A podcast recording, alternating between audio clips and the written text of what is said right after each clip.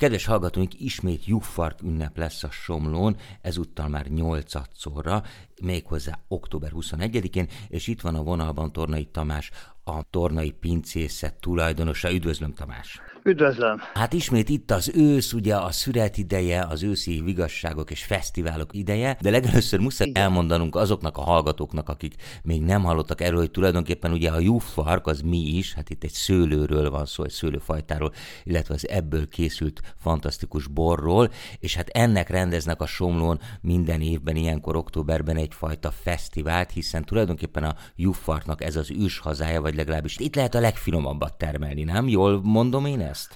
Hát kérem szépen így legyen, és azt gondolom, hogy ez talán így is van. És még egy kicsit a bevezetőt kiegészítve azt hagyd tegyem hozzá, hogy ez nem csak az ünneplések ideje, hanem egy kicsit az izgalmaké is, hiszen ilyenkor uh-huh. mi születelünk, és várjuk, hogy mi is az, ami majd a következő esztendőkben a Jufark ünnepelők, ünnepre látogatók poharába fog kerülni. És amit valóban említette, ez, már nyolcadik alkalom, már mondhatjuk azt is, hogy tradicionális dolgot csinálunk, és hát valóban a, a Somló az a hely, amit miután használunk arra, hogy ünnepeljünk egy fajtát, hiszen ez a fajta ez szinte abszolút módon a somlóhoz kötődik, döntő része a jufark ültetvényeknek itt található a somlón. Itt van a legtöbb olyan termelő, aki jufarkkal foglalkozik. Persze vannak kalandorok, akik egyébként azt gondolom helyesen teszik, és őket is vendégül fogjuk látni. Igen, ezt olvastam, hogy lesznek más, más honnan jövő juffarkak is, és Igen. akkor össze lehet hasonlítani, hogy, a, hogy melyik a finomabb, vagy melyik az igazi, vagy nem tudom. Hát itt már olyan nüanszokról van szó, amiben én nem ismerek belemenni, itt a borértők tudják ennek a tudományát, de egyébként ha jól emlékszem, egyszer mesélte nekem, hogy külföldön is termelnek lyukfarkot. I- igen, igen, és lesz egy külföldi vendégünk is az idei ünnepünkön. Uh-huh. És a világnak melyik, melyik pontján lehet még lyukfarkat Kérem szépen, ez abszolút kárpát-medencei fajta, tehát azért nem Dél-Afrikára, Kaliforniára, vagy akár Washington államra, vagy vagy a dél-amerikai államokra kell gondolni, hanem a szomszédba, a szomszédos Komárnó, illetve Komárom Aha. környékén termel, dolgozik Botfrigyes, aki szintén megpróbálkozott, és nagy sikerrel a jufark szőlőfajtával. Világos. Mielőtt belemennénk részletesen a programokba, szóba hozta a születet, hát hagyd kérdezzem meg, hogy mire lehet az idén számítani, meg hát ugye mindenkinek van egy kis aggódás a hangjában, aki a mezőgazdaság felől érdeklődik, hiszen azt most már látjuk, hogy visszavonhatatlanul változik az éghajlatunk, ugye egyre melegebbek lesznek, meg hát egyre hosszabbak a nyarak, hát úristen, hát hány fok van most is. Szóval hogyan viseli ezt a szőlő, és esetleg vannak-e olyan, nem tudom, szőlőtermesztők, nemesítők, akik megpróbálnak bizonyos szőlőfajtákat, olyan szőlőfajtákat hát kifejleszteni, amik jobban bírják majd esetleg az elkövetkezendő évtizedeknek a kihívásait. Tudjuk, hogy gyümölcsöknél ugye van erre példa, hogy most próbálnak olyan sárga barackot hát csúnya szóval előállítani, ami ugye nem fagy el olyan korán lévén, hogy ez a legnagyobb probléma, azt hiszem a sárga barackkal. Igen, hát azt kell mondanom, hogy a legerőteljesebben szinte harsogva mutatják a növényeink azt, hogy a klíma változik. Uh-huh. Mert nyilván, hogy mi el tudunk bújni egy kicsit az árnyékba, hogyha nagyon tűz a nap, télen be tudunk fűteni, és, és ezeket le tudjuk kezelni, a növényeknek ilyen lehetőségei nincsenek.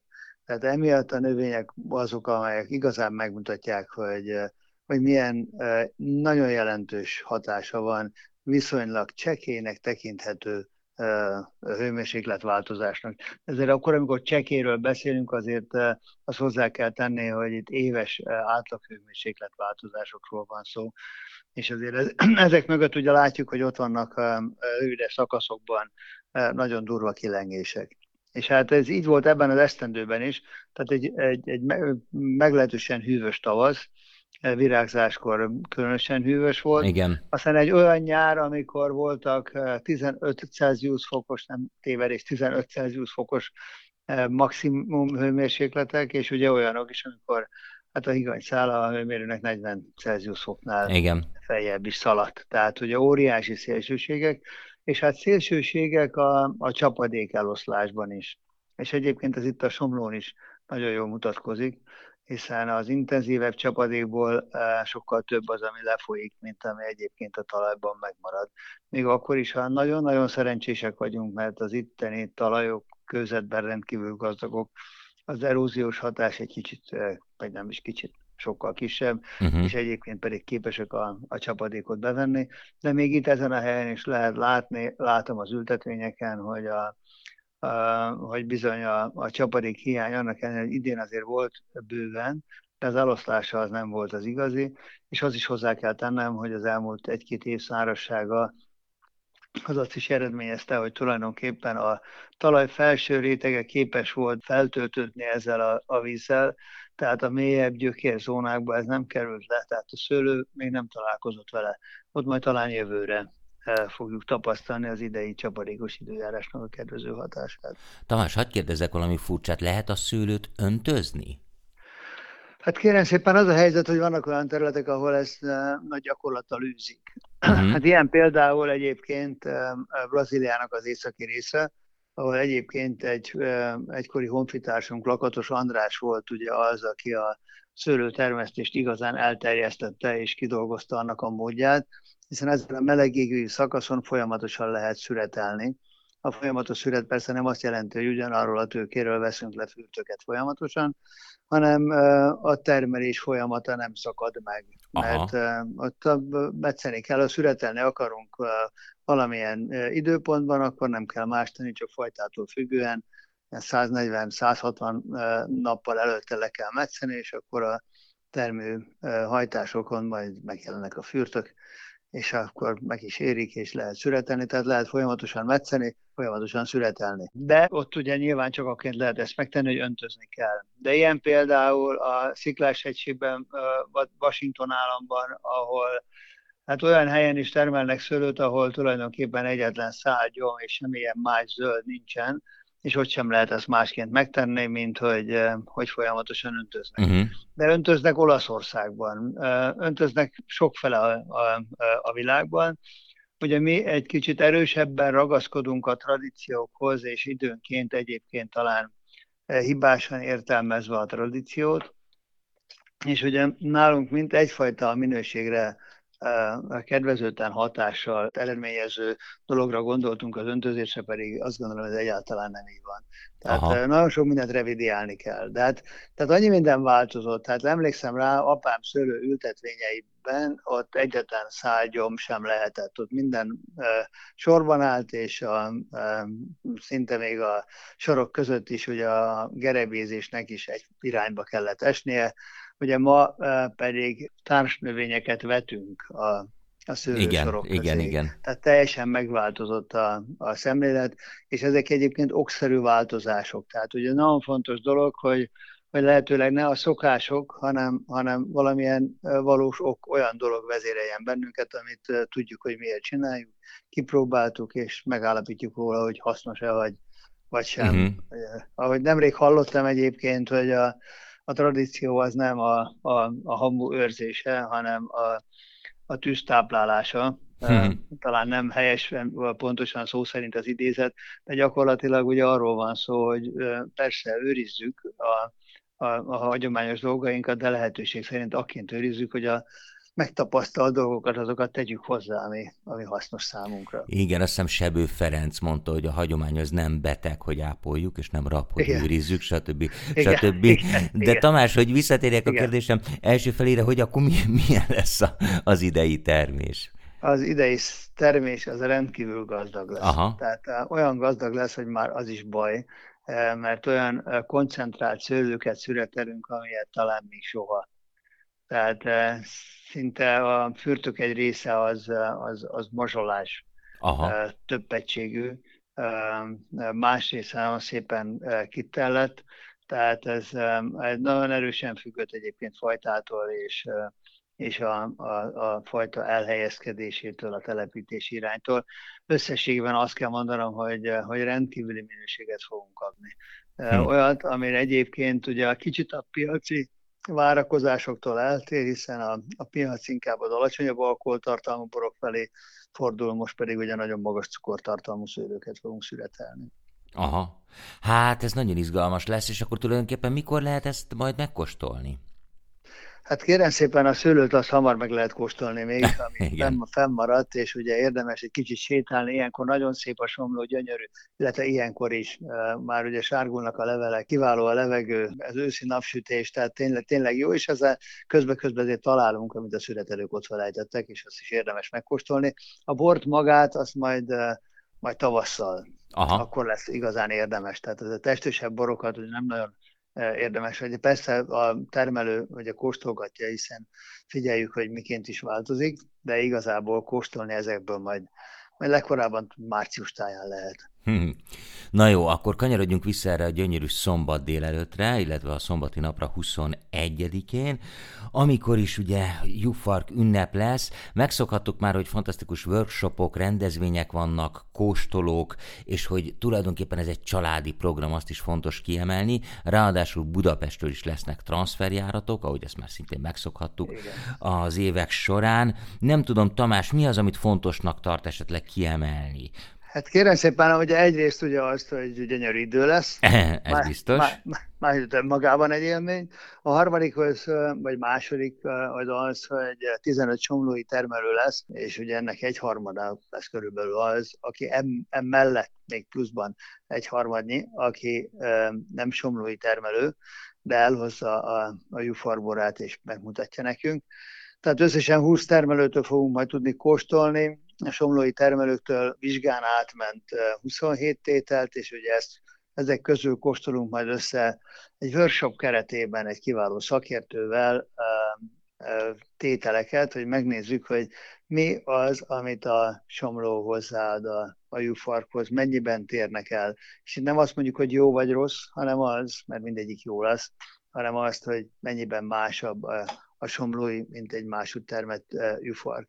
Ami szintén fontos, hogy egy teljesen új programelemmel fogunk majd gazdagodni, ez pedig koktélokat jelent. Jufarból készült koktélokat fogunk ott helyben produkálni. De ez a, a bor, bor koktél az egy létező bor, dolog? Ez egy létező dolog, Aha. így van, és nagyon érdekes és nagyszerű dolgok lesznek. Itt meg is tanulhatják a résztvevők, hogy hogyan kell ilyet produkálni, és hogy eh, akarják is majd megpróbálni, eh, ez pedig azt fogja generálni, hogy meg is kóstolhatják. Tehát eh, többféle koktélt elég szép számmal 8-9 koktélt fognak produkálni, Hűha. különböző koktélokat, és, és a résztvevők, a workshop résztvevői mindegyiket megkóstolhatják, és megtanulhatják, hogy hogy kell csinálni, és ami tradicionális programunk, az pedig egy dűlőtúra, egy kis nevezzük buszocskának, egy kis eszközvontatta járgányjal körbejárjuk a hegyet, megállunk fontos területeken, dűlőknél, és megkóstoljuk ott helyben azt a bort, ami ott termett szőlőből készült. És hát közben megtanuljuk egy kicsit a, a, a somló geológiáját, élvezzük a, a szép időt és a, és a társaságot. Meg egy kicsit megismerjük a, a somlót, és reméljük, hogy el is varázsoljuk egy kicsikét az ideérkezőket.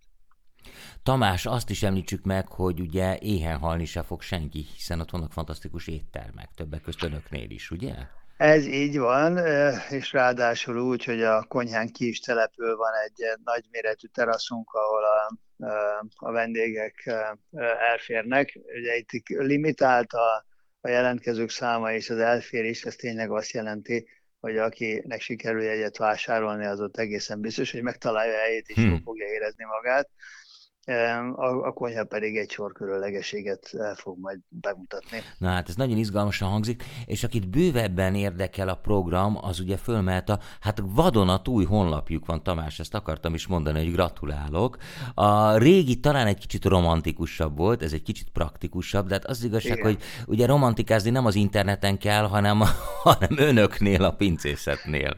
Igen, de hát azért mi azok vagyunk, akik egyébként is voltunk, és akkor dicsekedni szabad? Abszolút, abszolút. Mert kérem szépen, épp a, a, a tegnap előtt vettem át a Magyarország legszebb birtoka elismerés. Gratulálok, és, na. És ugye nem csak kategória győztesként, hanem abszolút győztesként is, hiszen a legmagasabb pontszámot sikerült elérnünk.